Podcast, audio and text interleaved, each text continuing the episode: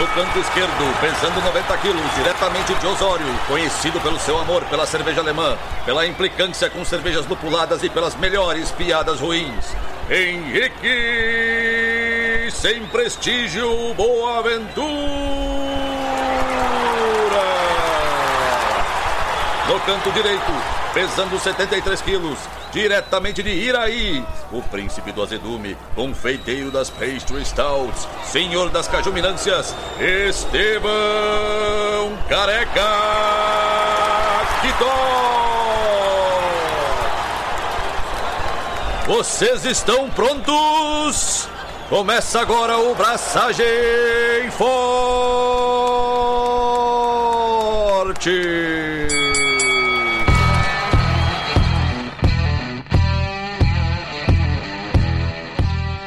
E aí, galera? Estevão da Suricato aqui. Alô, Loite Henrique Boaventura. E eu não sabia que cerveja é Bitcoin agora. É. Não é. Eu tô apavorado, eu tô. Ah, eu vou terminar esse programa desgraçado na minha cabeça. Sério, não vai dar bom. Ó, ó, olha, olha aqui, ó. Eu fico desgraçado da minha cabeça. Eu fico desgraçado da minha cabeça. Pessoal, estamos aqui para falar da cerveja do guarda com o Dani. Puta que pariu, velho. É, começamos bem, né? Começamos bem. Piada ruim logo na saída. Nossa. Estamos aqui com o Dani da Narcose. Dá um oi pra galera aí, Dani. Salve, boa noite, tudo bem? E o nosso convidado de hoje é um amigo que não é cervejeiro, cervejeiro, mas atua no mercado há anos. É o André Lopes. Salva a vida de. O salva a vida de cervejeiro, o famoso é. advogado cervejeiro. E aí, pessoal? Seja bem-vindo. E, gente, quem tá vendo a carinha dessas pessoas, dos nossos convidados aqui, são os nossos queridos apoiadores e apoiadoras, que têm esse benefício, o benefício de acompanhar ao vivo a gravação do Braçagem Forte. Aquele programa editado, ele tem um rolê que não é editado, ele tem toda uma, uma conversa anterior, tem toda uma conversa posterior, principalmente, que só vai ser escutada e vista principalmente pelos nossos apoiadores e apoiadoras. Que essas pessoas também têm sorteios de coisas exclusivas. Inclusive, inclusive, André disse que tem dois livros para ser sorteados. Olha só, como é que é o nome dos livros, André? Direito para o Mercado da Cerveja, que esse aqui é um livro que eu escrevi com os meus sócios e com a Elizabeth Bronzeri, que é uma advogada tributarista lá de São Paulo.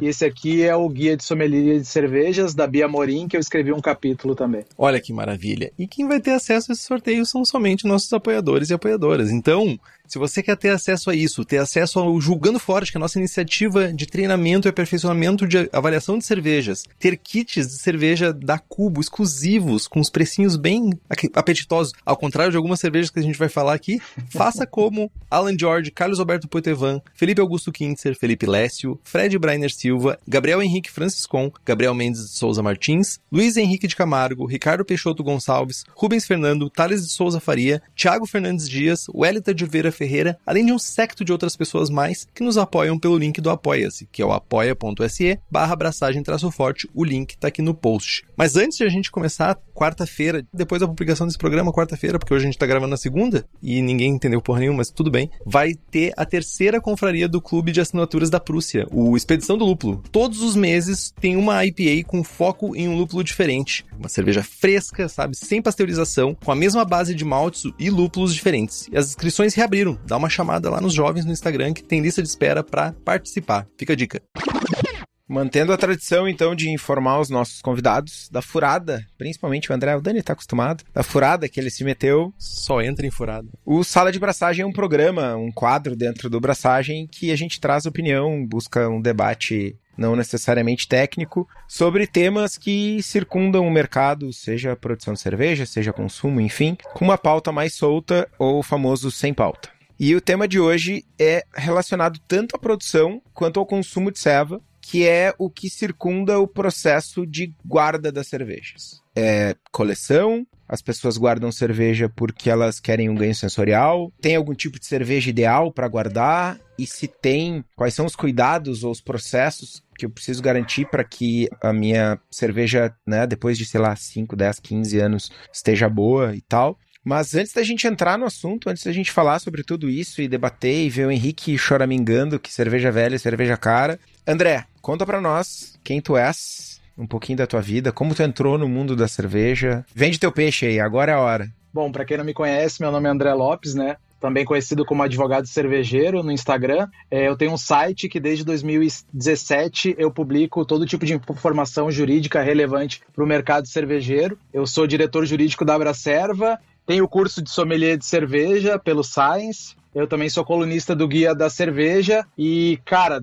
eu consumo cerveja especial, cerveja artesanal desde 2008, 2009 e foi algo que eu me apaixonei desde o início e por que não trabalhar com isso, né? Então, uniu útil ao agradável e ali em 2017 a gente começou a prestar assessoria jurídica para quando eu digo a gente, é o meu escritório né, de, de advocacia que eu tenho aqui em Porto Alegre. A gente começou a assessorar cervejarias de todo o Brasil e hoje a gente já atendeu aí nesses quase sete anos mais de 350 cervejarias em tudo que é tipo de questão jurídica. Caraca, 350 cervejarias. É muita merda. É muita coisa. É muita merda junto também. é 25% do mercado, velho. É uma grande porcentagem, eu ia dizer isso. É 25% do mercado, velho. é, como as ciganas não entram na contagem, né? Aí acaba que se fosse só fábricas, até que aí seria um percentual relevante. Ainda assim, mano. A gente tem noção de quantas marcas tem? Cara, não. De cigana é sempre chute. Eu acho que nos últimos tempos morreu muitas, né? Porque antes, semanalmente, tinham novas ciganas e agora eu acho que diminuiu bem, né? Semanalmente tem menos agora. É. Exatamente. que otário. Não, cara, mas já fugindo da pauta e antes de anunciar o Dani. Ah, obrigado, Estevam. cara, eu não vou citar o nome da cervejaria, mas tem uma cervejaria cigana de um brother meu de São Paulo que o último lote que o cara tinha produzido tinha sido em 2020 e aí saiu um lote semana passada, retrasada cervejaria tá fechada, não tá fechada, como que contabiliza isso? Porque o cara simplesmente parou de vender, continuou a vidinha dele, foi lá, fez um lote, né? É difícil. Se fizer cerveja de guarda, então. é o Thomas Duro Ale. Bárbaro. Tô mais duro. Tô mais duro. Ai, cara. Ai, que bosta. Dramático. Bom, mas além do André, a gente tem o Dani aqui, Dani da Narcose, que é uma cervejaria independente de Capão da Canoa, aqui no Rio Grande do Sul. Dani é mestre cervejeiro, fazedor de lagers da mais alta qualidade, sours envelhecidas, extremamente complexas, cervejas de guarda, Dani, né? cervejeiro premiadíssimo em concursos nacionais e internacionais. E se vocês quiserem tomar alguma cerveja de guarda, uma lagerzinha. Lagerzinha da Narcose é coisa fina. cervejarianarcose.com.br. Só vai, sejam felizes. Valeu, valeu que tá.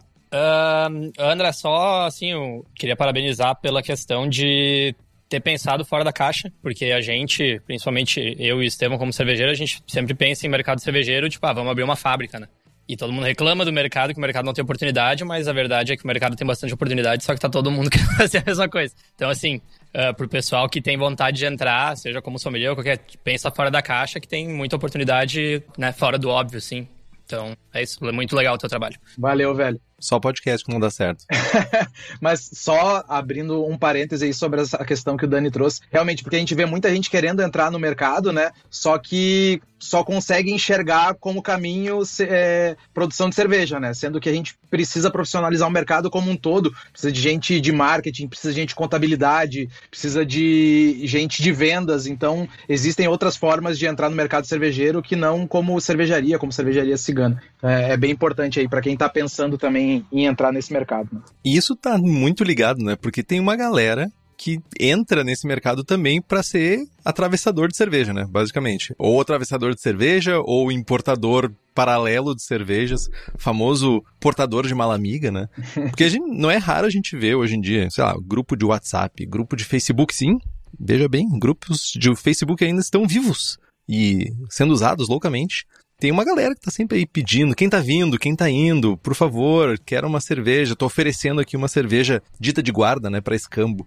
E independente disso, né, ter um resultado realmente, de ser uma coisa, um produto a ser colocado no mercado, né, a gente vai discutir nesse programa um pouco a motivação por trás disso. Por que cervejas de guarda? Por que, que existe um mercado para isso? O que, que a gente faz com essa cerveja e o que, que não faz, né? Mas deixa eu aproveitar então, vou perguntar direto pro André assim: tu é uma pessoa que tem muitas cervejas de guarda. Tem. Isso é uma coisa que a gente vai chegar nessa conclusão no programa e não é pra odiar o amiguinho. Ele é uma pessoa controlada e ele guardou um monte de cerveja. Essa é a realidade. Acumulou acumuladores, né? Acumulou, pode ser colocado nesses parâmetros. Mas qual a principal motivação que tu tem pra guardar essas servas? É tipo é, um episódio de acumuladores? Tu tá buscando uma questão sensorial dessa cerveja? O que, que é coleção? O que, que pra ti funciona? Por que, que tu busca isso? Então, na verdade, tem muita gente que acumula, né, cerveja para trocar, para vender. Nos Estados Unidos, a gente sabe que, inclusive, donos de cervejaria hypam as suas cervejas para trocar por bourbon, por whisky, né, raro. Mas, cara, eu guardo as cervejas para consumir elas. Todas elas. Até fazia troca de cerveja, mas eu não troco cerveja que eu não bebi ainda, porque para mim não faz sentido. Então, tudo que eu tenho na minha adega é para consumir. Então, eu acho legal ter alguma coisa bacana para comemorar um momento importante, ou às vezes nem tão importante só porque tu quer abrir, entendeu? E aí é legal de tu ter uma cerveja diferente. Mas é principalmente por isso. Agora, tem gente que, que eu sei que, cara, só acumula. O cara acha legal ter uma quantidade absurda de cerveja e se vangloria disso, entendeu? Eu não. Eu tenho as minhas cervejas ali. Antes eu tinha meio que um, um aplicativo ali onde eu marcava, onde eu tinha um relatório de todas as cervejas que eu tinha e tal. Hoje em dia eu tô, eu tô bem desapegado com isso e vou bebendo, não vou repondo, né? Porque isso também é uma preocupação de muita gente que guarda cerveja. Ah, não, vou beber essa e vou repor com outra para ter um número X de cervejas. Eu já desliguei disso e tô só guardando para consumir. E aí acaba que eu vou criando também coisas na minha cabeça. Por exemplo, ah, tem uma cerveja que é de 2014 e ano que vem eu tô programando de beber ela, que ela vai completar 10 anos, entendeu? Eu tinha uma cerveja que era de 2002 e aí eu bebi ela no final do ano passado, que tinha completado 20 anos. Esse tipo de coisa não tem tanta lógica, mas é claro que é importante ter uma certa noção, né, para tu não beber a cerveja estragada ou tentar beber ela no momento ótimo dela, né? Porque a gente sabe que dependendo do estilo aí vai degradando e talvez tu beba uma porcaria, né? Guardou de graça, assim. Na verdade, perdeu dinheiro. Né? Saiu do ápice a cerveja, né? No... Exato, exato. Todas as cervejas, ela tem uma função química ali que vai chegar no momento que ela começa a degradar ruim. Ela não vai se degradar bem. Mas uma pergunta, acho que é pertinente, é: joia, tu guarda essas cervejas, tu tem uma tua adega de cervejas, tua cave de cervejas, e quando tu pega, vamos dizer que tu tenha uma Thomas Hard Ale, já vamos começar a dar tapa na cara. Queria ter, mas não tem. Pois é, mas se tu tivesse essa ceva, tu tem uma fresca e uma cerveja envelhecida para te fazer esse comparativo sensorial ou realmente a tua parada é vou tomar ela envelhecida, sabe? Tem alguma método, alguma lógica por trás disso? Então, eu já tive essa pira e eu, com certeza, esse é o ideal. Tu poder fazer a comparação de uma cerveja que já tá guardada há muito tempo com a fresca. Esse é o ideal, só que, cara, dependendo do tipo de cerveja que tu quer brincar, digamos assim, é, é bem complicado, né? Imagina tu ter. Bom, falando da, da Thomas Hards aí, tu vai ter. Achar uma fresca, a gente tava até procurando antes, né? Muito difícil achar e também o preço às vezes é proibitivo de uma que já tem muito tempo. Vocês não têm noção de quão proibitivo é. A gente vai chegar lá. Então, é cada vez mais complicado fazer esse tipo de comparativo. Já fiz algumas vezes e com certeza é o ideal, que aí tu consegue ver realmente se vale a pena guardar aquela cerveja ou não, né? E tu, aí tu vai ter um exercício lá empírico, né? Tu vai poder provar e constatar que a cerveja melhorou ou piorou com o tempo mas é, hoje em dia eu não, não tenho cerveja para fazer esse tipo de comparativo. Eu sei que tem muita gente que gosta de fazer, guardar a cerveja para fazer vertical. Na verdade, eu tenho algumas Bourbon County, né, de anos diferentes. Eu tenho outros amigos aqui em Porto Alegre que também tem algumas de anos que eu não tenho. Que a gente até já pensou em fazer vertical, mas acabou que a gente nunca marcou, até para fazer esse comparativo. Mas de cabeça, assim, a única que me vem à mente nesse momento, assim, porque eu não tenho nenhuma, tenho poucas cervejas para fazer um vertical, assim, de com várias datas, uma mais fresca, uma mais, mais velha, assim. Sim. E tu, Dani, tu guarda serva ou não? Cara, eu tenho um monte de cerveja guardada em casa. A gente tem, eu não sei quantos, tá? A gente, uma época que a gente comprava bastante coisa para guardar, só que eu não sou uma pessoa que consome muito esse tipo de cerveja. Então, para mim, é mais para uma ocasião especial, uh, quando vem alguém que tipo, quer tomar cerveja X ou Y, nunca provou, e principalmente para, sei lá, eu tenho alguma do Kitó lá que ele provavelmente não tem, mais dele, e aí quando ele vem visitar, a gente pode tomar. Então, isso é uma coisa que eu acho legal de fazer com, com amigos que têm cervejaria, coisa assim. É, eu puxo mais para esse lado. Antes a gente, tipo, comprava muita coisa, guardava, mas assim, eu percebi que eu não, não é a minha, é a minha vibe. Uh, é melhor, para mim, na minha opinião, é tipo, cara, ter meia dúzia de coisa e vai, vai rotacionando, sabe? Porque é aquilo, a maioria que a gente toma não tá mais tão boa quanto era. Ela não foi, não foi, tipo, feita realmente para ficar ali vários anos e tal.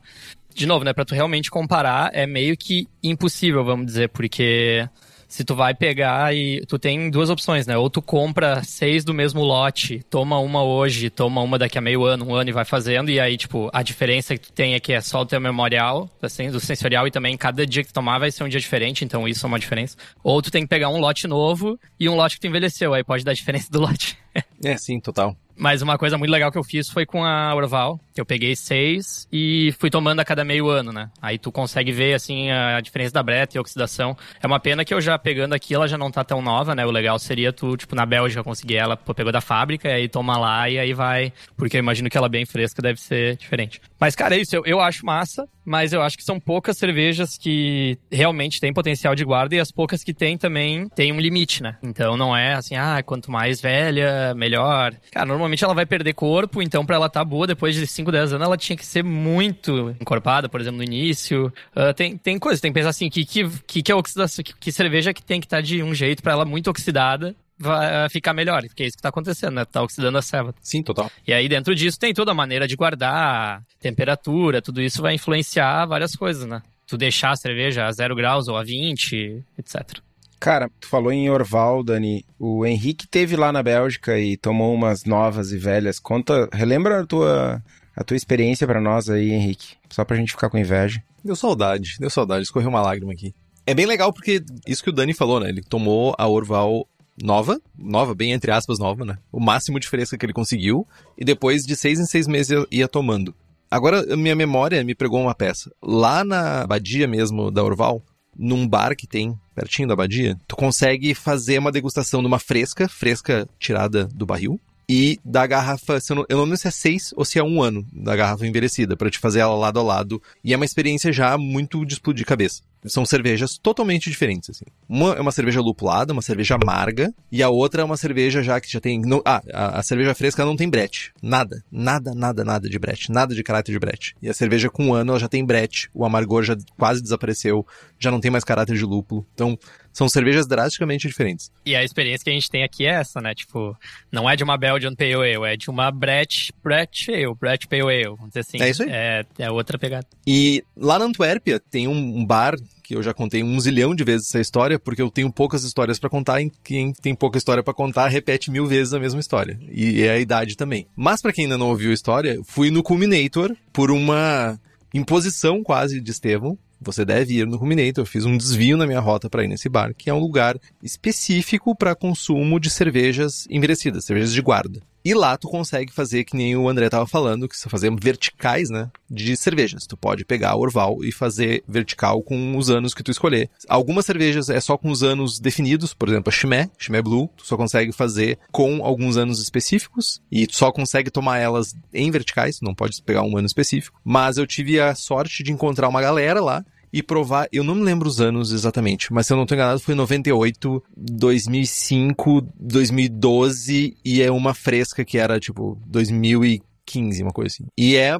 real uma experiência muito, muito, muito massa. A cor da cerveja muda, a espuma da cerveja muda, o caráter da cerveja muda. E, de novo, a Orval talvez seja um dos exemplares de cerveja onde isso fica mais nítido. São cervejas totalmente distintas. Eu tomei lá também uma Gran Cru, uma Roy Garden Gran Cru. Nem deve existir mais essa cerveja. Que era, tomei uma cerveja de 1983. Cara, não envelheceu bem. Tava oxidada. Tipo, parecia um, um caramelão safado. É só pela experiência, assim, sabe? Então tem, tem os prós e contras. Tem cervejas que vão envelhecer, como o André falou, como o Dani falou. Então, tem cervejas que vão envelhecer muito, muito bem. E tem cervejas que vão envelhecer muito, muito mal. Não adianta você envelhecer uma Skol. Não adianta, não vai dar bom. Tu guarda essa, Estevão? Mas a galera toma envelhecida pra caralho as Skol, né? Só tu ir no mercado e ver a validade. Cozidas, inclusive. Cara, acho que foi a Priscila falou aqui que a galera guarda porque tem muito autocontrole. Eu guardo Seva, meu. Eu guardo as que eu não consigo tomar. Vai na minha geladeira, tem umas Imperial Stout de 5 anos atrás, tá ligado?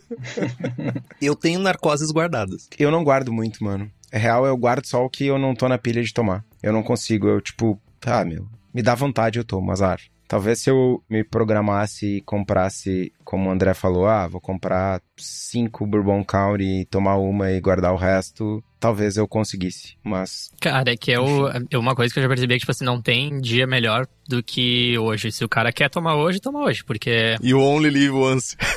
Aí tu fica segurando essa merda às vezes e, tipo, nunca chega o momento de tomar e aí tu daqui a pouco cagou. Tipo, ah, tá afim de tomar, toma. Vai. Tem um milhão de cervejas. É, muitas vezes, ah, não, porque essa, cara, nenhuma cerveja que tu tomar vai mudar a tua vida, tá ligado? Te prometo, eu já tomei várias. Não é assim, ah, não, essa aqui é, essa aqui é aqui todas as outras estão aqui. Cara, pra minha opinião, no momento que tu pegou uma cerveja muito boa, não tem nenhuma que é assim, desse jeito fora, que tá cru. Ah, Dani, assim tu me pega de um jeito complexo, mas... Ah, me dá um exemplo. Mas eu tenho uma... Não sei. Não, não, não, não, não, não vou começar essa discussão aqui. Não, vamos lá, vamos lá, vamos lá, eu quero ouvir, eu quero ouvir. Mas é claro. O quê? Uma cerveja que é, tipo, drasticamente diferente de qualquer outra coisa que tu tomar? Não diferente, mas tipo assim, ó, que tu Melhor. é melhor e não tem nenhuma que chega perto que se equipara. Ela, tipo, tá muito acima, tá ligado? Vamos falar em termos BJCPzísticos, porque o Henrique entende. Henrique, imagina que tu tomou uma cerveja 45. A melhor cerveja da tua vida que tu vai tomar é uma cerveja 50. Ela é só 5 pontos melhor. Ela não é 50 pontos melhor. É isso que o Dani tá falando. Boa merda todo mundo. Mas o, o André tinha falado uma coisa que, tipo, que eu achei interessante também, que é... Eu quero saber a história dele agora.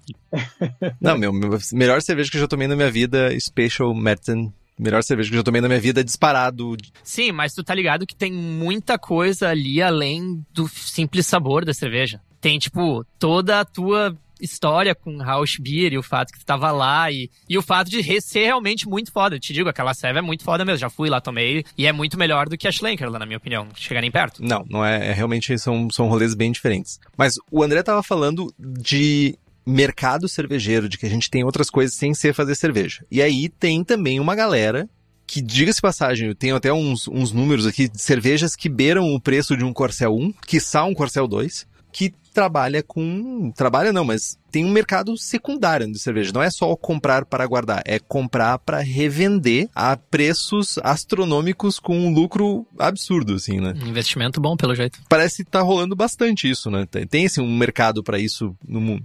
Tô pra dizer, Henrique, que diminuiu bem, tá? Porque há uns antes da pandemia, ali 2018, 2019, a galera trazia cerveja, olha, colocava o preço que fosse e acabava muito rápido. Hoje em dia não, não tá tão simples assim trazer cerveja de fora para vender assim. Eu vejo porque eu acompanho, participo de muitos grupos aí onde o pessoal vende cerveja. Os tempos áureos da mala amiga, digamos assim, já passaram. Hoje em dia o pessoal rema e consegue, precisa baixar, né, o valor das cervejas para conseguir vender. Mas antigamente, olha ali, ó, 2019, antes da pandemia, era assustador. A galera trazia qualquer coisa e vendia muito rápido, muito rápido mesmo, assim, ó, de colocar no grupo e já o pessoal negociar no privado e já comprar. E aí, tipo, a gente tá falando de cerveja de 500, mil, 1.500, 2 mil reais, entendeu?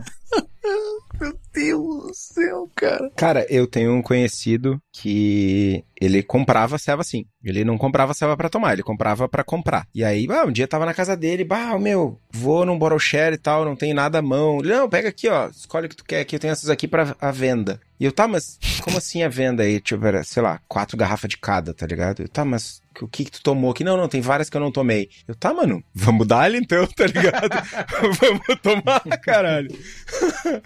e aí eu, tipo, porra, que merda é essa? aí o cara, tipo, num quartinho, assim, né, numa dispensa de empregada de um apartamento antigão, meu, era armário do chão ao teto, cheio de ceva. Ele, não, peraí que eu tenho mais umas aqui. Aí começou a abrir os armários da cozinha, tomado de ceva. Tá, peraí, Estevam. Ele queria vender pra ti ou ele ia te dar uma garrafa? Não, ele, ele ia me vender duas garrafas pra eu levar no bottle share que ele não ia. Ok. E, mano, Não é tão conhecido então, né? Tipo, é um.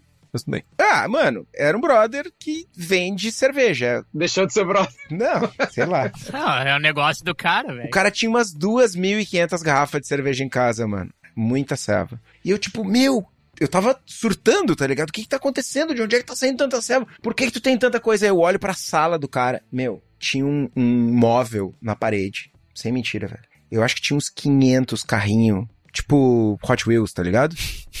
O cara é muito acumulador, mano. Uma coleção monstruosa, fudida. Eu, meu, bati o olho nos carrinhos. Eu, o cara não compra ceva pra tomar, o cara gosta de colecionar, velho. O hobby do cara A pira do cara é colecionismo. É isso aí. é colecionismo. Isso aí. E aí eu, tipo, tá, ok, entendi o brother, tá ligado? É, igual tem gente que compra tênis e não usa, né? É. O cara é, curte a, tem a coleção dele, entendeu? Ou o cara que tem o bonequinho, é, esse tipo de coisa, o cara deixa na caixa, esse tipo de coisa, é colecionismo, né? Acaba que tem muita gente que É, colecionismo. usa a cerveja pra, pra colecionismo também, né? Mas é que, tudo bem, aí tu pensa a caixinha do bonequinho, joia, tu deixa na caixinha, o bonequinho vai continuar bonequinho. A cerveja vai deteriorar. A o carrinho vai continuar carrinho, mas a cerveja vai estragar, eventualmente. Tudo bem, mano, mas enquanto ela estiver fechada, é uma garrafa de cerveja fechada. É, é um item colecionável. É pra colecionar, não é pra beber. Nossa, cara.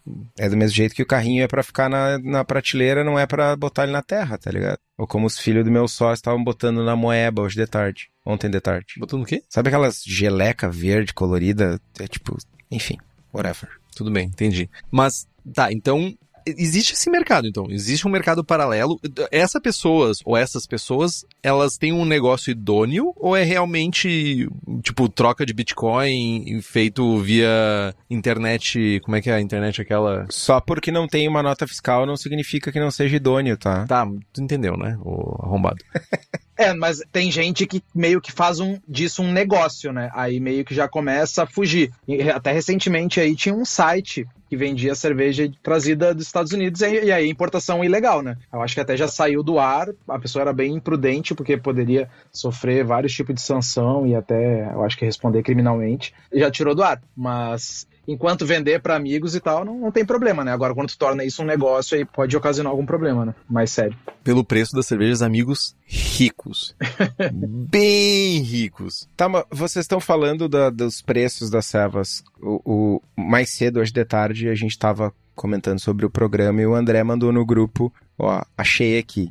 Compartilha os valores e as servas aí, ou duas ou três, André, com a gente, da Thomas Hardy. Peraí que eu tô. Eu consigo olhar no celular. É, Eu olho aqui, pode deixar. Relaxa, deixa comigo. Vamos lá.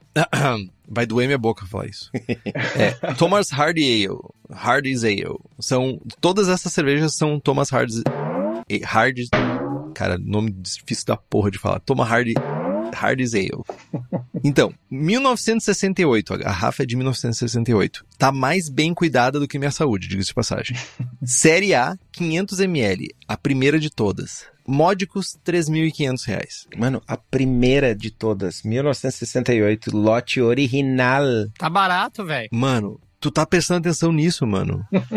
Não tá, mano. Meu, como assim tá barato, velho? Cara, pra quem dá valor e pra isso tá barato. Imagina o troço é a primeira serva dos caras. Tipo, se tu compra pra guardar É. e não pra tomar, tá barato. Tá o preço que é pra ser. É a primeira, mano. Meu, cada ml é 70 reais, mano. Cara, pensa assim, meu, 500 pounds, velho. É um item colecionável, velho. 500 pounds, não é grande coisa. 7 reais, na verdade. 7 reais cada ml. É o primeiro. Mano, imagina que tu coleciona, sei lá. É, 500 pounds, é isso aí, é o preço. É a primeira edição do bagulho que tu coleciona. E a primeira edição é de, me ajudem a fazer a conta aí, 55 anos atrás. Eu tenho gibi dessa idade, mas tudo bem. Tá barato. Cara, se os loucos tivessem vendendo a primeira cerveja da narcose daqui a 70 anos e fosse, tipo, 50 reais, eu ia ficar muito puto. né? Vai tomar no cu, velho. Não, não. Pelo amor de Deus. Tá, pega essa merda aqui. Ô, mano, imagina uma lagerzinha, velho. Tá ligado? Eu tenho duas garrafas de valor aqui em casa, hein? Só queria dizer isso. Guardadas. Aí, ó, daqui a 50 anos tu pode vender ela pelo preço que tu achar justo, Henrique. Já separa uma pro churrasco. Pode ser por 10 reais se tu achar que é isso. Ó, 1979. 180 ml, gente. É uma ampola. Uma ampola de tipo, mano, 180 ml. É uma garrafinha, uma pitulinha. Cara, é uma pitulinha de Guaraná charrua, tá ligado? 1.800 reais. Meu, 1.800 reais, velho. Mas, Henrique, o problema é que tu tá olhando pra isso pro valor do líquido. Mano, eu tô olhando isso com raiva, velho. Isso é status, velho. Isso é status, isso é parte histórica, um monte de coisa assim. Por que, que a pessoa paga lá por um Pablo Picasso, É o simbolismo, né? Mano, além de pra lavar dinheiro? Não, e faz um comparativo com vinho, cara. Você vai pegar qualquer vinho bom lá de 1970, é 200 mil reais. Cara, é pensar em colecionável, não é nem pensar em vinho, porque daí, tipo, de novo, a gente vai falar, tipo, ah, pode estar uma bosta. Pensa só como um colecionável, como um negócio de status, tá ligado? É isso, é tipo, tu poder comprar. Tá, só pra eu entender, tá? Eu sou meio tapado, admito. Mas assim, tu falou figurativamente 200 mil reais ou é realmente 200 mil reais? Não, não, existe. Existe. Isso aí tu pode colocar no Mercado Livre que tem. Vinho? Claro. É claro, Romané Conti, tu vai procurar aí, vai ter. Mano, eu fiquei agora imaginando a pessoa com uma garrafa de Thomas Hardy's Ale com uns, uns, tênis, aqueles que não, não pode usar porque é só para colecionar, com o outfit da moda, sei lá, quanto custa o outfit, mano, tá tudo errado nesse mundo, velho. eu, eu, não sei nem o que falar, Estevam. Não sei, eu tô um pouco chocado. Cara, é do jogo, mano. É, é colecionável. Tu tem que desassociar do líquido. É a fuder pra ver que tem mercado para tudo. Né? Enfim, acho que para mim funciona muito mais a, a abordagem do André, que, cara, eu não troco, não faço escambo, não distribuo, não compartilho cerveja que eu não tomei. Eu compro cerveja para eu tomar. Vou guardar para uma ocasião especial, enfim, mas o André tem uma adega de cevas que ele vai tomar. O Dani tem uma adega de cevas que ele vai tomar. Show! me convidem. A gente dá uma baixada forte nesse estoque aí, velho. Mas, cara, é outro rolê. É uma coisa que é difícil pensar quando a gente começa a falar de cevas e de estilos. É difícil de pensar de, em ceva lupulada envelhecida, né? Eu. A gente falou de Orval, que quando jovem é envelhecida. Tá, tem algumas barley wines americanas, mas lúpulo não envelhece bem, né? É, lúpulo é. Não adianta. Lúpulo é para serva fresca.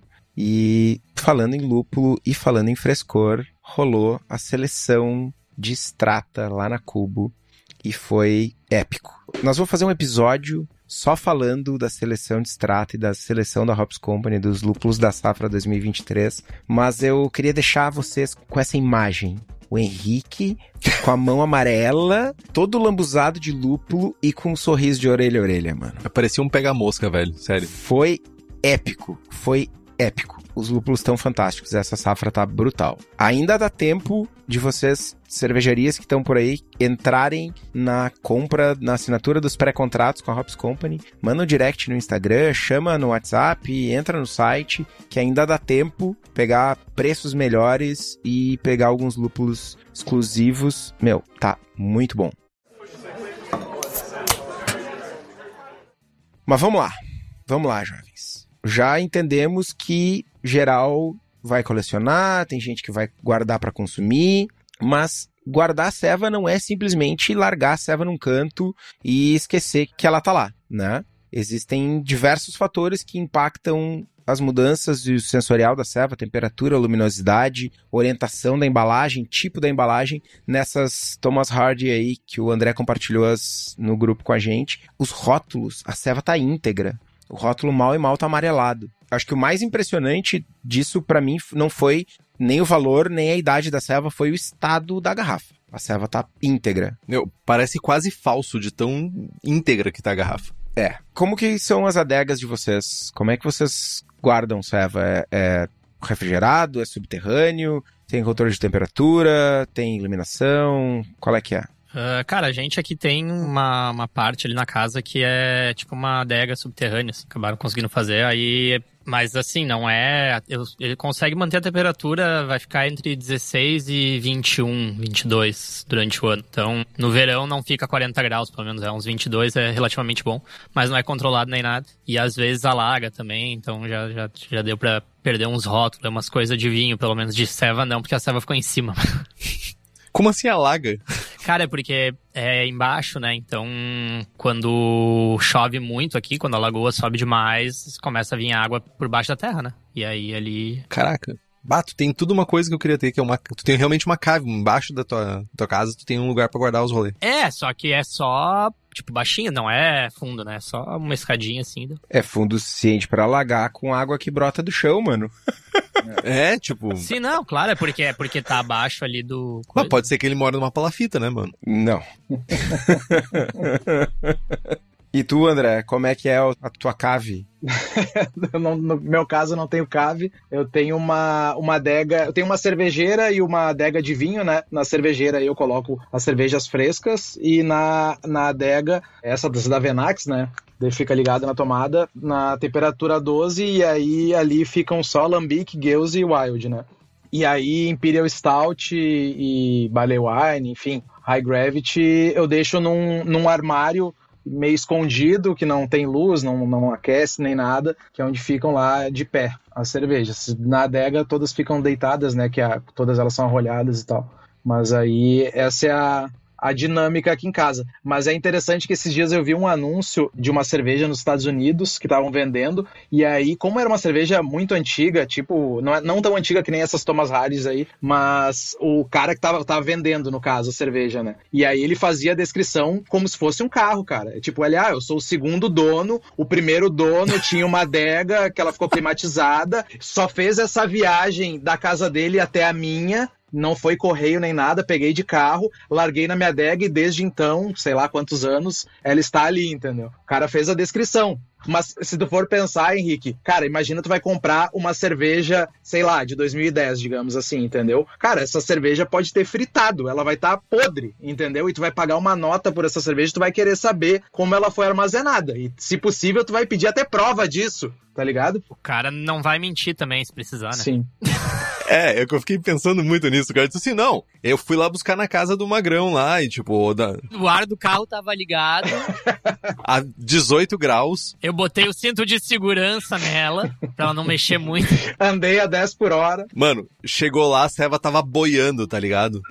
Não, mas é massa pra tu ver como, tipo, olha o mercado que tem esse negócio pra, pra, pro cara fazer. Tipo assim, é muita fuder, cara. Eu, por exemplo, cara, eu nunca pagaria isso pra uma cerveja, porque pra mim, não. De novo, esse valor do. Bah, gostaria muito de tomar uma Thomas Hard e tal, mas eu não pagaria 3.500 pra ter a garrafa na minha casa e tal. Eu não vejo esse, sabe? Ah, vale isso. Não. Mas eu acho massa que tem gente que acha legal e que tem um mercado todo, todo nisso, tá ligado? Eu acho muito fuder. Tipo, olha o potencial que isso tem.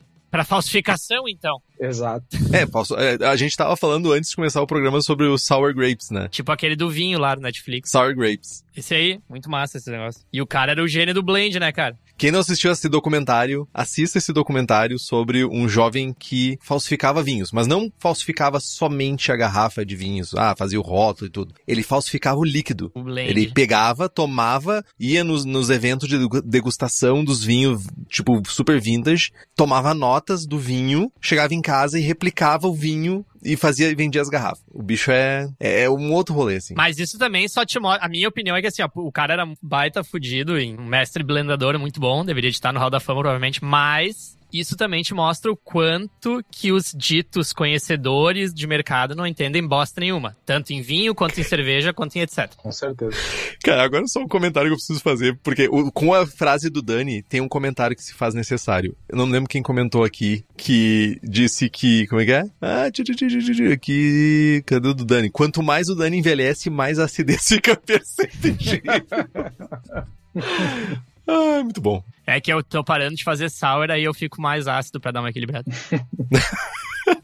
Mano, mas esse lance da grana, velho. Se eu tivesse grana, eu comprava fácil essa Thomas Hard de 13,500, tá ligado? Ah, velho, eu acho que se eu tivesse muito, muito dinheiro, eu compraria uma vez. É, ô, mano. Mas não é uma coisa que eu me pilho, tipo, ah, eu quero ter as, a, a mais velha, não, não é. Sabe, tipo, tem gente que acha muito massa. Eu já sou mais, tipo, cara, então eu pego esse dinheiro. Tá, vamos dizer que dinheiro não interessa, então. Porque dinheiro não interessa, o cara é bilionário. Mano, vamos lá, vamos lá. Tá, eu compro uma, pronto, compro uma caixa aí, deu, foda-se. Dani, Dani, se essa ceva custasse 20 pila, tá ligado? E eu dissesse para ti, Dani, tem uma Tumas Hard aqui, primeira edição, 1968, 20 pilinha. Comprei duas. Quer uma? Instacall, mano. É óbvio que tu quer. É óbvio que tu vai tomar. Não, mas é claro. É isso. Agora pega quanto tu, tu ganha por mês, divide por 20 e multiplica por 3.500 e tu descobre qual é o salário que tu tem que ter para comprar uma selva de 3.500, tá ligado? É isso. Melhor raciocínio. Mano, ser rico deve ser uma coisa fantástica. Normalmente quem tem esse tipo de grana toma escola no churrasco. Com certeza. Sim, mano. Com isso certeza. é muito frustrante, velho. Mas é, é, vocês estão falando assim, ah não, se eu tivesse... É, é muito engraçado, tipo, o rico, ele quer ter menos dinheiro. Essa é a parte mais engraçada. Tipo, não, eu tenho um monte de dinheiro, eu quero ter menos dinheiro. Olha, o hobby da pessoa é ter menos dinheiro do que ele tinha antes, cara. Meu Deus, velho. Sei lá. Cara, é que cada um dá valor pro que quer dar valor, né? Tipo, é isso aí. Eu acho que assim, ó, em vez de ficar indignado, é o que, que eu posso aprender aqui que vai fazer eu ganhar dinheiro aprender alguma coisa. É isso. É, esse é o, tipo, o que, que eu posso aprender nessa história, como é que eu posso aprender a vender mais cerveja com isso. Tipo, tem uma coisa muito forte por trás disso, tá ligado? Que é o poder, tipo, de uma marca, ou o poder do, de criação de desejo, ou o poder de criação de status. Que as pessoas consomem por isso. As pessoas não consomem porque a cerveja é boa, gente. Tipo, esquece, isso é, isso é mentira. Tipo, tem uma outra pessoa que consome porque realmente é melhor, a maioria é outra história. A maioria da pessoa acha que, tá ligado? É, então, como é que eu uso isso para eu melhorar o meu negócio, ou enfim. Porque é isso, cara. No fim, consumo é sobre isso. Sim. Só voltando ali no, no assunto da Sour Grapes, rapidinho, a gente não precisa ir muito longe, já chegou no mercado de cerveja. A Side Project, né, que é uma cervejaria que produz muita cerveja que acaba no mercado secundário, acho que grande parte da cerveja acaba no mercado secundário. Eles colocaram um lacre especial nas cervejas mais caras deles, justamente porque estava tendo falsificação. Caraca. Olha só, já tem sour barley. Então, tipo, não é mais sour grapes. tá, mas olha só, o Estevão fez uma pergunta e eu não percebi se vocês responderam. Mas as adegas, que, caves de vocês, ou kellers de vocês, é só de garrafas de vidro, não tem lata. Eu tenho lata. Eu não tenho lata envelhecendo. Tu tem lata também? Tenho, porque eu tenho algumas Imperial Stout, coisas assim que são de lata, mas a lata tu tem um máximo ali de 10 anos, porque a película, aquela que separa o líquido do alumínio, aquilo ali vai perdendo. Então, cara, 5 anos seria o máximo na real, mas dizem que até 10. Então, assim, não é o ideal para isso. Não deveria de, ah, eu vou. Mas até 5 anos ali vai. Isso naquela tua que alaga. Sim. Isso tu deixa na, na, na tua cave, aquela que diz que é embaixo da casa. Sim, sim, sim. Entendi. Eu fiz uma consulta pro. Eu acho que foi pra Ball, que é o fabricante de lata, há uns anos atrás. Porque, enfim, queríamos fazer uma serva com uma validade maior e o fabricante aqui no Brasil, pelo menos, eu tenho quase certeza que era a Ball, me retornou que o, a validade do lining, que é o, o, revestimento interno da lata, era três anos das latas deles e que a partir disso eles não garantem a integridade, né? porque a cerveja é ácida, porque tem álcool, nananã. Mas imagino que não é, não vai, não vai chegar três anos e um dia e o bagulho vai se desmanchar, né? Puf. pois é, mas só para talvez as pessoas que estão escutando não saibam inteiramente o, o que, que significa a integridade. Significa a cerveja ter contato com alguma coisa que não deveria? Significa a, a lata explodir? Ter contato com alumínio. É que dentro da lata de alumínio tem um revestimento plástico. Plástico. Muitas aspas, né? Um polímero. Um plástico, né? é que polímero soa mais, soa melhor. É, soa mais bodoso, mas enfim. Faz parecer que a gente tem PHD, alguma coisa assim. É, tem um revestimento para impedir o contato da ceva com o alumínio. E, cara, talvez vocês já tenham visto algum vídeo de YouTube da galera tirando, derretendo o alumínio por fora e fica o líquido dentro de um saquinho de plástico transparente que é justamente o, o, esse revestimento interno. Esse revestimento, depois de três anos, ele perde a validade, enfim, deve demorar mais um tempo, mais alguns anos para ele degradar completamente, e aí a cerveja entra em contato com o alumínio e aí, aí dá ruim total, né? Por isso que não se compra a lata amassada, porque quando amassa a lata, esse polímero pode ter, tipo, rasgado um pouquinho e aí a bebida começa a ficar em contato, vai oxidar mais rápido. Sem contar que esse problema pode ocasionar alguma coisa para a saúde ou realmente é mais questão sensorial? Acredito que não. Pode dar pra saúde, que tá. Cara, de... intoxicação por alumínio. Não, mas tu não usa coisa de alumínio para cozinhar, para comer? Não, certamente, mas né, tem algumas quantidades de alumínio aí que, enfim, deve ter um limiar, né? Ah, sei lá, 2 kg de alumínio por ano, tu morre. Não coma suas latas, pessoal, após o consumo. Joga no lixo. Não seja um bode comendo lata. é uma pergunta que é uma curiosidade minha. Vocês têm majoritariamente quais estilos que vocês guardam? Ou não tem uma preferência, assim, por estilos para guardar? Só, normalmente é, tipo, coisa mais alcoólica, de preferência com corpo final mais alto, né? Normalmente já são envelhecidos em madeira e tal. Ou uhum. as, as Geuze da vida, né? Se não, uma coisa um pouco mais específica, alguma coisa bretada, mas tipo, cara, tá, já botei pra envelhecer umas coisas que não.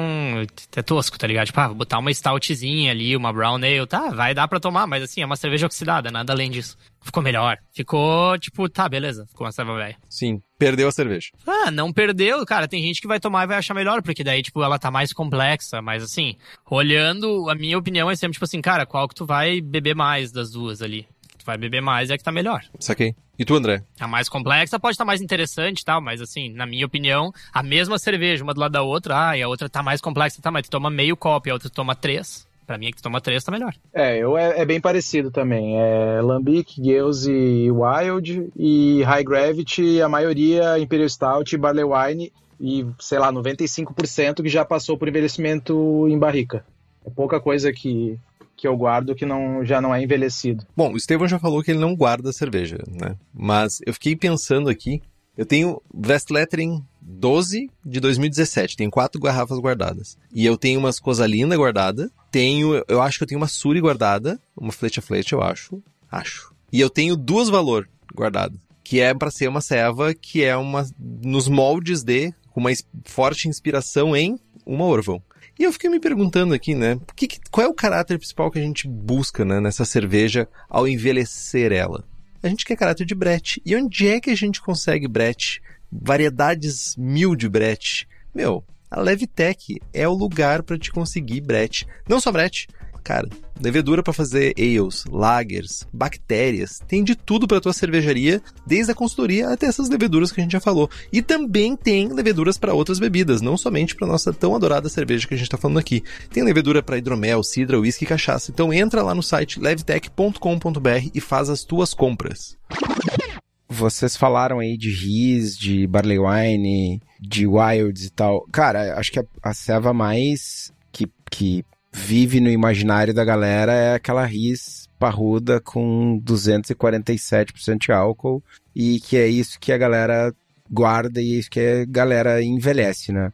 Mas pensando na galera que faz ceva em casa, né? As, as cevas elas vão ter comportamentos diferentes com envelhecimento, seja por teor alcoólico, seja por corpo, por expressão de levedura, pelo tipo de embalagem, como a gente já falou, pela presença de levedura ou não. Eu tive um caso, acho que eu já contei aqui, acho não, com certeza já contei aqui, de uma Baltic Porter que eu esqueci na câmara fria. Era uma serva de 2016, eu guardei um post-mix de 10 litros e eu achei esse post-mix em 2020, 2021, 2000 por aí. E a serva estava completamente oxidada e oxidação intensa, mas ela tava boa. Eu comprei latinhas de 350 e invasei os 10 litros e fiquei uns dois meses muito feliz tomando Baltic Porter dia sim, dia também. Eu tomei essa ceva, tava muito boa. Tu tomou, né? Tomei ela na lata. Era uma ceva, enfim, mais alcoólica, tinha 8, 9% de álcool, mas não tinha nem tanto corpo assim. Ah, ficou num post-mix, a vedação não, é, não era das melhores, mas uh, o caráter de envelhecimento, por causa do malte torrado, acabou que proporcionou um, que a selva ficasse com, não necessariamente melhor, mas com um perfil agradável. Quando vocês vão comprar ceva, ou, ou quando vocês estão selecionando uma ceva para envelhecer, é pelo estilo ou é tipo, ah, tô na gôndola do EAP, sei lá, tô no site xpto.com. Tem alguma coisa que chama atenção? Ou vocês vão pelo rótulo? Ah, vi que chegou, alguém compartilhou no grupo a ceva XYZ, vou comprar. Como é que é o processo de, de compra e de seleção de serva para guarda? Cara, para mim, eu antes comprava, tipo, ah, eu ia, se eu ia num lugar e tinha uma cerveja que eu achava interessante, que eu queria provar, eu comprava, e aí o problema é esse, aí botava pra ficar de guarda, não tomava. Meio inútil. Hoje em dia, se eu fosse fazer, eu, tipo, cara, aí é o seguinte, tu compra duas, tu toma uma agora, se tu quer guardar, tu toma ela agora, e aí tu, mas, tipo, como é que tu vai guardar um troço que tu nem tomou? Não faz muito sentido, tá ligado? Pra mim, sensorialmente, eu olho pras coisas mais como um aprendizado hoje em dia. Então, pra mim, é do tipo, tá, beleza, tu tomou velha, a não ser que alguém disse, ah, essa ceva aqui tu guarda, porque blá blá, beleza. Mas do tipo, ah, eu tenho vontade de tomar essa cerveja. Cara, aí se eu achar ela, hoje em dia eu já vou querer tomar ela agora, e aí se eu achar massa, de repente compra outra, que achar que vai melhorar o envelhecimento, compra outra pra envelhecer. E o ideal é o cara, pô, ah, quero fazer esquema de envelhecimento com, vamos dizer assim, com um intuito de aprendizado. Cara, tu compra seis garrafas, né? compra seis garrafas fresca e tu vai, tu toma uma e tu vai ali realmente, aí tu consegue ter algum comparativo. Se não, é mais, tipo, é, pra, pra, pra vibe ali, pra tu tomar, porque tu achou legal. Eu, assim, mais, vejo mais com esses olhos hoje, mas antes era ir comprando. Antigamente é, eu tentava fazer, fazer isso, né? Comprar duas cervejas, guardar uma e beber uma fresca. Hoje em dia, pelo menos as cervejas que eu compro aqui no Brasil, é, as cervejas que estão guardadas, é as que eu não consegui tomar ainda, entendeu? E aí vai ficando, às vezes dá uma esquecida e fica mais tempo. Agora, a maioria das cervejas que eu tenho é que eu trouxe de fora ou que algum amigo trouxe para mim. E aí, essas cervejas já são compradas com o intuito de meio que esquecer e aí eu bebo quando quiser, entendeu? E aí é, são cervejas que podem, aguento aí um bom tempo de guarda e que não, não tem problema deixar elas um, um tempo guardadas. Né? Uma perguntinha. Essas que vocês. Ah, fui viajar e trouxe garrafas. Trouxe alguma coisa. Elas geralmente partem do princípio que vocês provaram essa cerveja lá ou é porque vocês sabem que aquela cerveja já é diferentona e vale a pena trazer. Tem, tem esse processo também, ah, eu tomei. Vou dar o, o exemplo que nem. Uh, não é um melhor dos exemplos, mas. Ah, a Special Merton.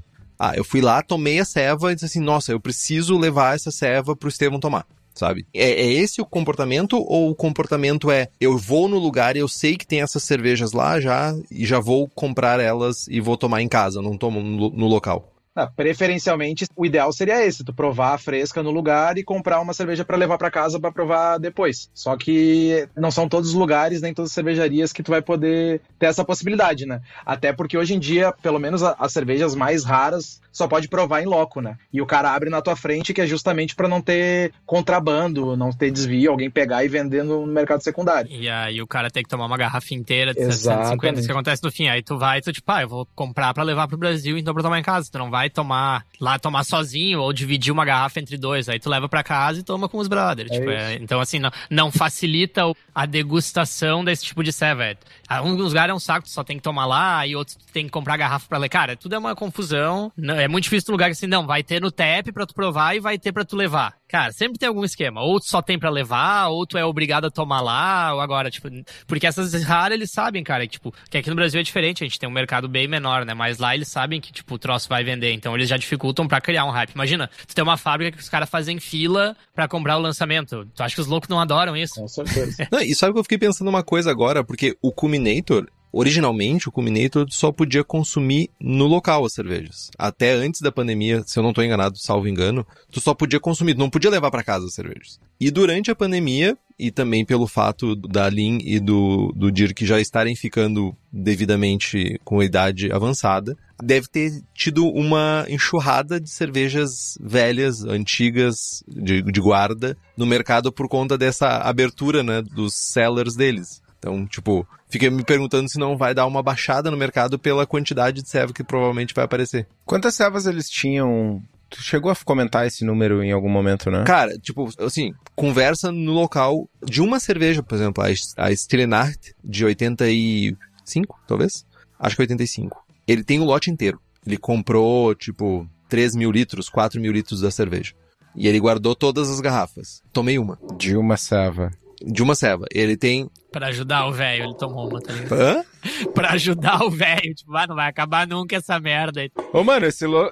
eles deviam ter o quê? 50 mil garrafas. não, mano, fantástica. Ceva é fantástica. Mas ele tem, se eu não tô enganado, ele tem eu não sei se é quatro ou cinco lugares na cidade, na Antuérpia, que ele guarda garrafas. No Culminator mesmo, ele tem um lugar onde já tem algumas garrafas que são as garrafas que têm maior giro, por assim dizer. E daí ele tem outros lugares pra cidade. Só que ele não envelhece somente garrafas. Ele também tem kegs de ceva envelhecido. E o velho não faz questão de vender. Isso que é o mais a fuder. Tá cheio de ceva, não sabe o que fazer com tanto cerveja e não quer vender, não quer vender. Ah, muita mão. Mano, o velho não faz questão de te dar bom dia, mano. O velho não faz questão de nada, meu. Não, é que agora tá com esse rolê que tu pode ir lá. Até o, o Zaniol, Guilherme Zaniol, abraço Zaniol, foi faz alguns meses lá e saiu do Culminator com um monte de garrafa embaixo do braço. Fica a dica. Que loucura. Antwerp. Vocês, amigos que estão na Antuérpia e quiserem me trazer cerveja, eu prometo não guardá-las. Tomá-las aí.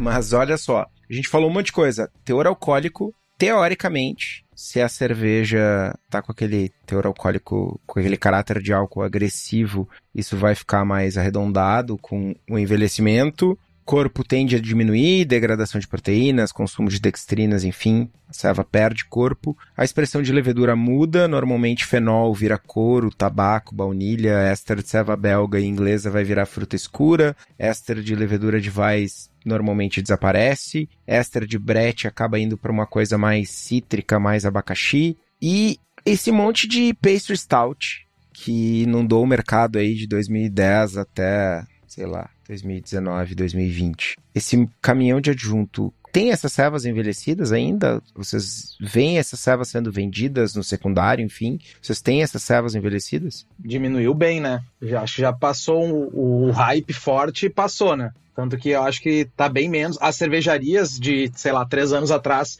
que eram hypadas por fazer pastry, diminuiu bem, né? Tanto que eu acho que, por exemplo, sei lá, que me vem à cabeça assim, Angry Chair, que fazia muita pastry stout, a maioria envelhecida. Cara, Hoje em dia a Angry Chair tá meio esquecida, assim. É claro que ainda é relevante, mas pro hype que já teve, hoje em dia o pessoal tá procurando coisa mais straight, ou no máximo com, com baunilha, não carregado de adjunto, lactose, enfim. Mas uma história interessante sobre Angry Chair, quando eu fui lá em Tampa, em 2019. Cara, as cervejas, as stouts que não eram envelhecidas em barril, que tu podia provar lá no TEP, eram extremamente doces e muito ruins. Muito ruins mesmo. Quase todas as, as cervejas que estavam no TEP eram muito ruins. As lagers eram lixo, e eles diziam que era. Eles, os caras só fazem Imperial Stout e eles diziam que as lagers dele eram as cervejas que eles mais se orgulhavam. A gente ficou ansioso para provar e era uma, uma bosta. E as Stouts eram muito ruins. Só que aí, claro, a gente começou a pedir as garrafas, né? Cara, era um absurdo. Todas as garrafas arredondavam demais no barril. E aí já tinha algumas que já estavam guardadas há algum tempo. Eram sensacionais, entendeu? É claro, eles já colocam com muito corpo no barril e extremamente doces, e tudo isso vai arredondando, e aí depois. Cara, uma cerveja envelhecida boa nada mais é do que uma cerveja nova ruim. Exatamente. Tipo, não deu certo e tu melhora com o tempo. Não, tu, tu tem que ser bom pra tu conseguir entender o que tu tem que fazer antes. Exato. Não é que eu, ah, o cara fez uma ceva cagada e jogou no barril, não é isso que eu quero dizer, mas tipo, tu tem que entender como é que eu faço essa ceva. Acontece. Sim, sim, mas digo, os caras que fazem bem feito, né? Como é que eu faço uma cerveja, tipo, desequilibrada, pra, com, acontecendo isso, isso e isso, ela... Mas assim, só um comentário sobre isso que tu falou. Cara, o que eu mais vi nos Estados Unidos, assim, cervejaria de hype, de Neipa, Imperial Stout, meu Deus, as lager, assim, sem condições. E cervejaria hypada de lager também, algumas, assim, tipo, sem condições. De novo, assim, só um exemplo que muita gente que faz o mercado não faz a mínima ideia do que tá falando, tá ligado? tipo, eu ouvi de vários cervejeiros assim, não, bah, porque as lagers desses caras foda pra caralho. Meu, tu vai no bagulho assim, tipo, na fábrica dos caras e toma vários e vê que, cara, não dá. E o cara que me falou isso aí tá complicado. Mas nesse caso, então, faz sentido comprar a garrafa, porque a garrafa é quando tu vai tomar ela boa, porque vocês não vão ao tomar na cervejaria, ao tomar ela fresca, a cerveja não tá legal. Não foi feita para isso, pelo menos. Ela foi feita para ser vendida na garrafa. Sim, mas é que ele aí não, não deveria de ter vendido, né? Se a fresca é ruim, só isso que é a minha opinião daí, né? Exato. Não precisa É, vender, justo. daí a, se a base é ruim, não vende. Tudo certo. Mas os caras acham que é boa, a lager é boa, então eles devem achar que a base é boa também. Mas a, a base é ruim, vende, tem fila? Não, não, não, não. Essa aí é as envelhecidas e coisa, tá? As bases ficam disponíveis no TEP o ano inteiro ali. Agora as envelhecidas, aí sim. Deve ser a torneira suja. Não, acho que a cerveja que é ruim mesmo. Não, tanto que as envelhecidas, cara, é uma, é uma putaria de chegar lá. Pelo menos quando eu fui, não lembro quantos anos foi. Aí, tipo, é cheio dos esquemas. Ah, algum, tem umas brejas que eles põem em crawler, aí as garrafas eles não vendem, as garrafas é só nesses dias de lançamento. Não interessa, tipo, se tu tem amigo, eu, eu era brother do cara lá com esse louco, tipo, não interessou, não ganhei porra nenhuma lá. Nem tão brother assim. Se eu quisesse, aí eles tinham em crawler, eles tinham, tipo, umas porra que ninguém quer, tá ligado? As brejas, as lager e as porra da sour gummy bears deles lá, eles tinham pra levar, tipo. É bem isso. Gummy Bear. Ah, para, né, negão? Não vim aqui pra isso, né, cara? Haribo Beer. Mas, ô, meu, vou te dizer, as, as pastry deles envelhecidas, tipo, é boa, eram boas, cara, quando eu tomei. E é massa que os caras, na época, pelo menos, eles não usavam extrato. Tipo, tu chegava lá, meu, os caras, pô, vou usar avelã, os caras torras avelã. Cara, tipo, tu sente que é, que é diferenciado Sim, o serviço sim. que os caras fazem. Não, as, Não é só botar gotinha ali, pá. as envelhecidas, é, todas que eu bebi deles, praticamente todas eram absurdas. Agora, a- até as em garrafa que eu tomei, que era a base, cara, as- tinha umas que era intragável. Intragável, assim, extremamente doce. Aí eles já fazem com um corpo absurdamente alto. E aí tá bebendo um, um Danone açucarado, tá ligado? É um negócio muito. Outra que eu tomei, que era super hypada, e a que eu peguei tava horrível. Ana, aquela Runapo. A Runapo é uma decepção. Tava horripilante, eu comprei, era pura canela, cara. Era um, Sim. tipo, cerveja era de canela. Exato. Não, é uma decepção. A- O ano que a gente pegou também foi uma grande decepção. É, aqui eu peguei, tal- talvez foi no mesmo ano que a gente foi, cara, vai saber. Pode ser. Cigar City? É, Cigar City. E a IPA deles é muito boa, cara, aquela famosinha lá, High Alai. Ah, ah, essa aí é muito boa mesmo. E é fácil de achar, né? É isso que é massa, né? Qualquer lugar. É tipo a Omnipolo, aquela que a gente tomou. Omnipolo, não sei. Omnipoio, não sei também. Omnipoio. Que foi pro ralo. Aquela que o Felp trouxe? É. Meu chapéu. Qual que era? Cara, era uma. Era uma pastry sour, mas muito sour. Da velhinha. Ah, Não, a da velhinha não é a Belgian Pale Ale? Não, não era da velhinha. Foda-se. Era um gosto, de- era de framboesa. Ela parecia house. Ah, não era velhinha, era uma pena.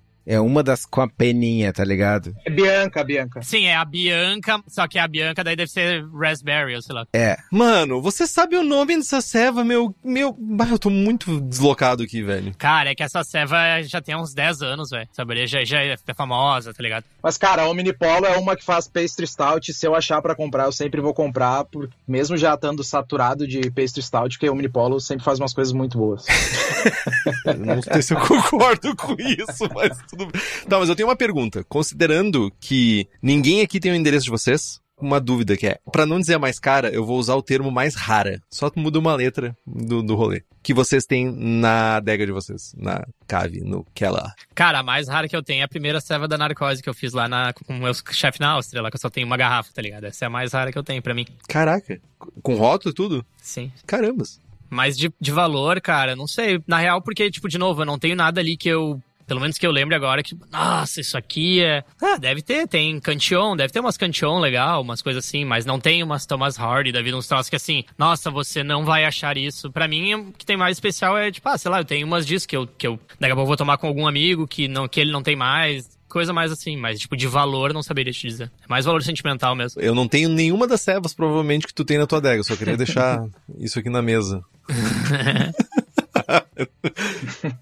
Cara, mas de valor hoje em dia, eu acho que eu não tenho. As coisas que eu mais valorizadas que eu, que eu já bebi foi em Boroshare e alguém botou. Nunca fui eu que levei, assim. Não tem, e eu não tenho nada que seja extremamente caro. Por exemplo, eu não tenho nenhuma side project. Eu fui na side project agora, só que, cara, não, não, tinha, não dava pra levar pra casa. Então eu não tenho nenhuma side project em casa, entendeu? Seriam as que seriam as mais caras. O que, que é caro da Side Project? Só pra entender. Cara, no secundário, as cervejas mais hypadas, assim, parte de 200, 300 dólares por aí. Até aqueles 1.200 lá que eu falei pra tu procurar a OWK, entendeu? Mas esse é o tipo de cerveja que tu só prova lá e, cara, tu tem que enfrentar a fila no dia certo pra ir pegar. Tipo, agora teve aniversário de 10 anos. Aí a galera, vários brasileiros e uma galera do mundo inteiro foi lá. E tinha, mesmo assim tinha fila pra pegar, tinha que chegar às 6 da manhã pra pegar a ceva. Todo dia eles lançavam uma cerveja, o cara tinha que ficar às 6 da manhã É. enfrentar fila de cadeira, porque aí tem um monte de americano que só põe a cadeira. É uma pira que, cara, eu, eu eu não tenho mais essa pira. Talvez em algum momento já, já Tá possa ter maluco, feito isso, mas hoje em dia não, não tenho mais essa, essa vontade. A publicidade deu muito certo, né? Ah, velho, pela vibe de tu ser colecionador e tal, agora tu querer mentir pra ti que tu tá fazendo isso pela cerveja, cara, porque a cerveja foi feita pra tu se divertir. Sim. Como é que tu se diverte ficando numa porra de uma fila às seis da manhã pra tu comprar uma garrafa? É pra tu se sentir especial, tá ligado? Mano, vocês falaram que tem gente que coleciona umas paradas nada a ver, meu. Vai ver que o rolê da pessoa é ficar sentado numa cadeira de praia. Mas a grande maioria dessas pessoas são locais e vendem essa ceva, tá ligado? Se tu for ver ali, cara, pouca gente compra pra beber. É cambista, tá ligado? É fila de cambista, meu. Exatamente, os locais, cara, tem gente no mundo inteiro que quer cervejas. Então o cara já, ele comprou, ele é certo que ele vai vender, entendeu? Mas assim, o que, eu, o que eu quero dizer é que, na minha opinião, o cara que acredita que, ah, eu vou pagar 300 dólares, vou tomar a side project, essa cerveja vai ser muito melhor do que, sei lá, N outros projetos que estão 99% lá. O cara, tipo, tu tá mentindo pra si. Tu compra porque é pra tu ser exclusivo, pra tu se sentir especial. Cara, tá tudo bem, todo mundo adora isso. Só que não é pelo sabor, cara, porque tu consegue uma coisa tão boa quanto ou melhor. Mano, pega um aviãozinho e vai pra Bélgica, cara. Sim. E fica três dias lá tomando, vai gastar a mesma coisa, tá ligado? O, o Marcelo falou que pra tomar lá já é caro. 80 dólares pra tomar lá na Side Project. Sim, dependendo da cerveja, tu vai pagar isso aí mesmo. É, e os, que massa que os caras sabem ganhar dinheiro com isso. Se eu tivesse uma marca que as pessoas estivessem se matando, também ia cobrar 80 dólares e não ia deixar a garrafa, ia deixar tudo se, ser louco. Porque olha, olha que massa, cara. Nós estamos aqui falando num podcast no Brasil sobre os caras. Exato. O que, que eles tiveram que fazer? Uma cerveja muito foda que todo mundo faz tudo pra comprar. E nós estamos aqui fazendo propaganda pra eles de graça. Muito massa, tá ligado? Não, eu vou fazer o contrário. Não compre. Não compre, não pague esse preço na cerveja. Não faça isso. Não faça. Compra na Suricato, compra na Narcose, compra na Cubo. Compra valor, mano. Compra valor. 80 pilinha. Não sei quanto é que é. Não, não tá 80 não. Não, menos de 80. Aí, ó. Mas o valor deve ser uns 30 pila, cara. Ah, me cobrou mais caro. Cara, é, a questão é que uma cerveja muito foda de 30 reais, uma cerveja de 3 mil, ela nunca vai ser mil ou 10 vezes melhor do que essa cerveja, entendeu? Então, que tu, tu tá pagando caro pela cerveja, tu tem que saber que tu tá pagando pela exclusividade, por ser algo raro. Cara, sabor. Não, tanto que isso tem estudo que mostra. Tipo, os caras já fizeram estudo, tipo, ah, bota a galera naqueles troços que lê o cérebro, tipo assim, aí te dá um vinho para tomar e esse vinho custa tanto.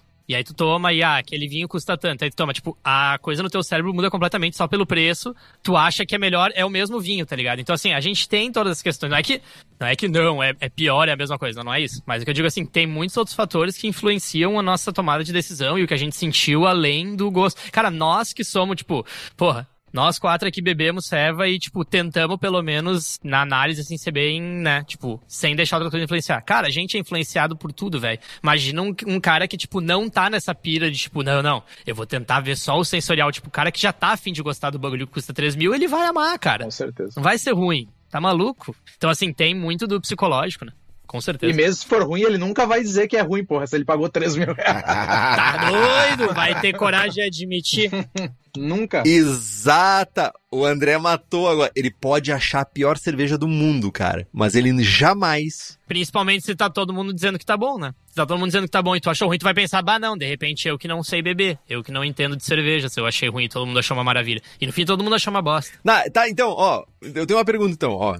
Foi da cerveja rara pra cerveja não. Agora a pergunta é: teve decepção? Certamente. No que? Tu quer dizer, desculpa. Qual foi a decepção? Nas cevas que vocês guardaram, abriram e tipo assim, bah, meu, podia ter comprado um, um old age aqui. Podia ter tomado cinco anos antes. Ah, várias, várias. A decepção é que, tipo, o bagulho tá sem graça. Ou tá muito oxidado, ou tá sem graça, ou tá podre mesmo, que é o mais difícil de acontecer. Um nome, Dani. Ah, eu não, não vou saber te dizer. Bah, eu não vou saber exatamente, cara. É alguma, alguma cerveja, tipo, ah, que é pra ser especial, talvez de fora, alguma Imperial Stout tava meia boca, mas eu não vou saber te dizer qual, quando, porque não foi nada que eu, bah, eu quero tomar essa cerveja minha vida inteira. E aí, quando eu tomei, uma, vou dizer, a Runapo, não foi envelhecida, mas, tipo, ah, todo mundo falou, falou, quando eu tomei, tipo, eu pensei, tá, bagulho não existe, tá ligado? Outra, mas aí não é de envelhecer de novo. A Neipa lá da. A latinha amarela, aquela. A Julius? A Julius, eu tomei lá na fábrica dos caras, tava bem meia boca. Aí as brejas da Rio Farmstead, outra coisa também que, tipo, pagam pau também na fábrica. Não me precisa me convidar para voltar lá, tá ligado? Pode me convidar. Mas assim, organizado, eu sei que, por exemplo, eu tive uma experiência ruim. Na Rio Farmstead eu fui e tomei lager. Cara, os caras pegaram o fundo do barril e botaram no bar. Eu, eu, tenho certeza, porque a breja veio turva, tava com aquele gosto de levedura cagado. Então, assim, eu já tomei, estava da Rio Farmstead em bar, que tava sensacional, aquela Arthur. Então, a minha experiência, ela foi ruim. Não é que a breja dos caras é ruim, mas assim, que o hype é real, é real. É muito hype, tá ligado? A cerveja dos caras é boa, assim como tem N outras. Mas, tipo. Essa frase podia estar numa camiseta. O hype é real.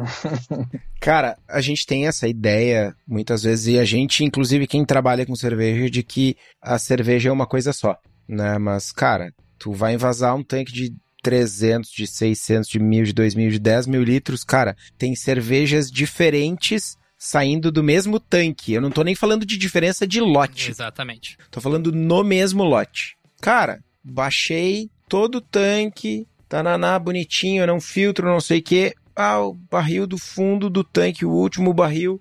Cara, tá diferente. Tem um pouquinho mais de levedura. O último barril em IPA, o quê? Tu, tu tá baixando um tanque de 2 mil litros. Tu demora, sei lá, 3 horas para baixar. Cara, aquela tempo que aquele tanque, que aquilo ali tá, por mais que tenha pressão, aquilo ali tá perdendo aroma já. Então os teus últimos barril sempre vão ter menos aroma e sabor. Aí vai ter um pouco, se tu botou levedura para dentro, aquela porra oxida rápido pra caramba. Sujeira oxida rápido pra caramba. Qualquer sujeira, então... Sujeira é proteína, resquício de lúpulo, resquício de levedura, né? É, por isso que assim, por isso que, de novo, quando eu falo, bah, eu tive uma experiência ruim na Julius, lá no bar dos caras. Não é que eu acho que a serva dos caras é ruim, não é boa, não. A minha, o que eu tomei, cara, eu posso ter pego um barril que tava meia boca. Talvez os caras até não querem servir, mas o cara que serviu não viu, tocou no pau, ninguém falou nada, vamos, vamos pra frente. Então, assim, não é que tu tomou uma vez o troço e é uma bosta. Não, e, e outra, né, meu? Vamos lá. Baixei um lote do produto X, sei lá, 20 dias, dois meses atrás. Tu tá tomando o último barril do lote. E aí vai acabar aquele barril vai entrar o lote novo. Cara, a diferença de um barril pro outro são dois meses. As servas estão diferentes. saca? Tem, uma tá dois meses mais velha que a outra. É, a tua experiência é ter tomado o último copo do último barril é tomar uma ceva dois meses mais velha do que é o primeiro copo do primeiro barril do lote seguinte, tá ligado? Só reforçar isso de que não é a mesma ceva. Nunca. Ô André, tu chegou a pensar na ceva que tu tomou que não deu, não foi boa de guarda? Cara, pensei, pensei. Eu posso dizer que eu te. Não vou dizer sempre, tá? Mas na maioria das vezes eu tive muita sorte porque as cervejas que eu esperei mais tempo para beber e que eram mais foda, assim, eu, eu bebi elas e elas estavam maravilhosas. Mas teve uma que talvez tenha passado um pouco, que era uma Barley Wine da Goose Island, que é a King Henry, que talvez tenha passado um pouco porque, cara, o corpo tava bem mais baixo e a oxidação já tava caminhando para algo já não tão agradável, entendeu? Já, já não tava com tâmara, vinha do Porto, já tava vindo um negócio que já não, não tava tão legal assim. Então eu acho que ela passou metálico do. já. É, já tava no metálico, assim. Faz um, um suquinho de moeda.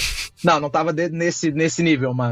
Passou do ponto ótimo, entendeu? Com certeza, se tivesse bebido uns dois anos antes, estaria o ideal, assim. Meu, eu tive uma experiência interessante com a, a, a Vest Lettering. A 12, a gente também conseguiu fazer uma vertical com mais uma galera na mesa, assim. E chegou um ano, de um ano para trás, a ceva não tinha mais diferença. Era só oxidação, era só o mesmo caráter, não melhorava o caráter, era só ali, ali era o limite, sabe, de eu não curti muito a Vesleter envelhecida, assim. Eu achei ela sempre melhor, quanto mais... Eu tomei umas duas, três vezes, assim. Quando eu consegui tomar ela mais nova, eu achei melhor. Depois ela... Cara, ela perde todo o cara, meio caráter de fermentação e ela começa a pegar de só meio que oxidação e, e ficar muito fina, eu acho, tá ligado? Começa a deixar ela muito leve. E ela fica unidimensional. É, é. Só uma, é só uma, é uma ceva oxidada. É bom, mas É, não é... é isso aí. E aí a galera toma aqui, muita gente compra a Vesleter, paga 500 reais e toma aquele troço oxidado e acha que aquilo é o... Tem o 4, façam suas ofertas. E acho que aquilo é o tanto que assim, no, no braçagem, cara, na Copa, a gente tomou uma. Não foi contigo que eu tava julgando que eu falei, ó, Vesleteren aí. Que eu disse, é isso aqui, Não, não que, é, que é uma. Eu disse, é uma, é uma Belgian Dark Strong oxidada, tá ligado? Que tu perde aquele caráter de fermentação e começa a ficar uma baita ceva, só que não é o que, tinha, o que era antes, tá ligado? Mas, gente, se você tá preocupado com oxidação, se você tá preocupado em como sua cerveja vai envelhecer, ou o processo de fabricação, é porque tu não tá comprando os equipamentos no lugar certo. Porque o lugar certo para comprar teus equipamentos para fazer tua cerveja, os insumos mais frescos, é na cerveja da casa, que tem tudo para fazer tua cerveja e tudo ao um clique ou a uma digitação de URL de distância. Você pode ir lá em cervejadacasa.com e comprar tudo e receber no conforto do celular. Fica ligado no Instagram deles, que estão sempre liberando novas ofertas e novos produtos para você.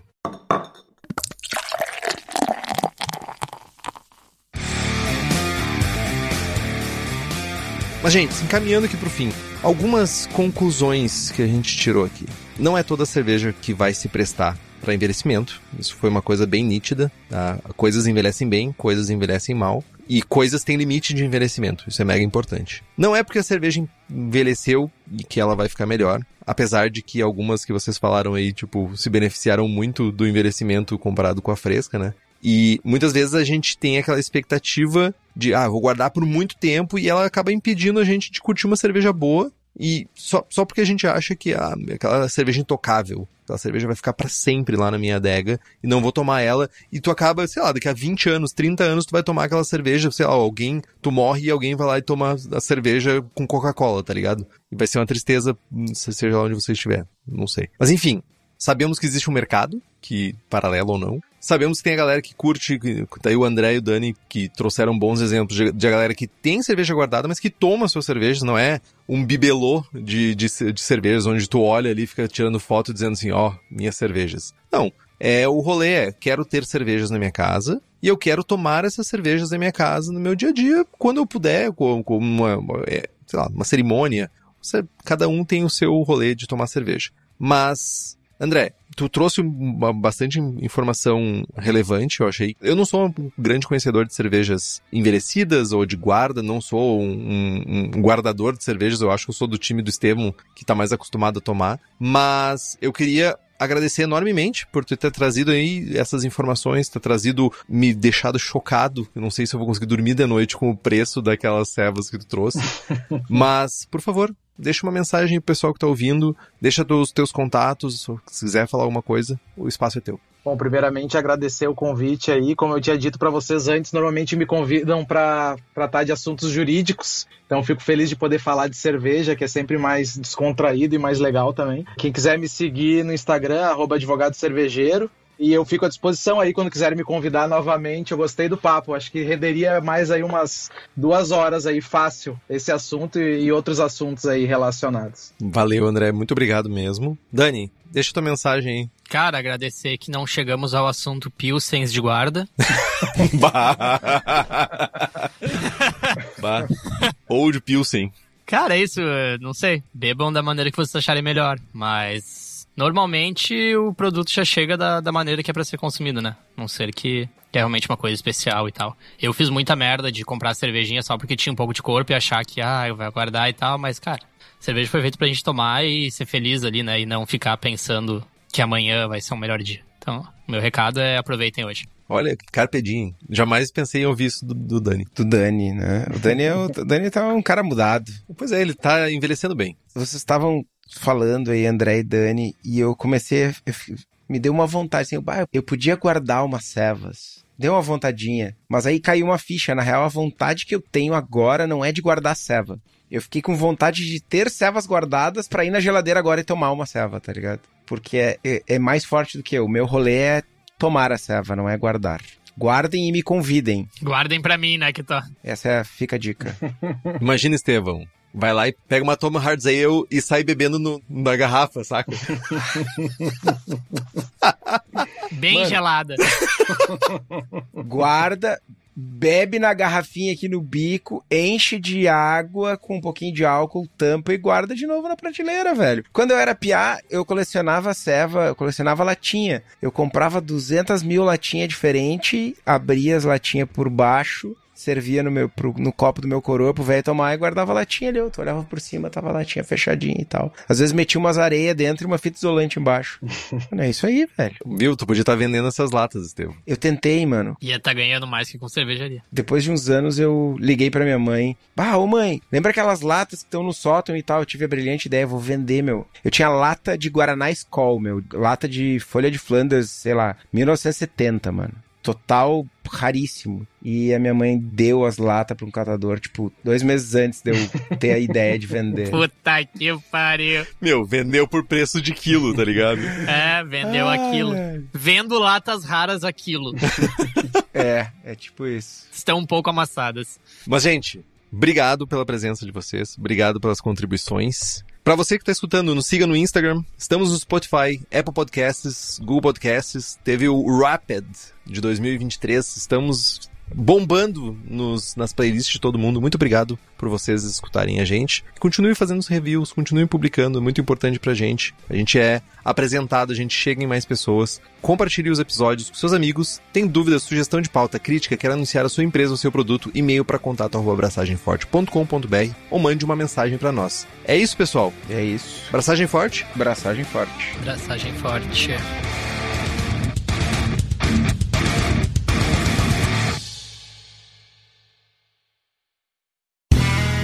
Este podcast foi editado por Play Áudios.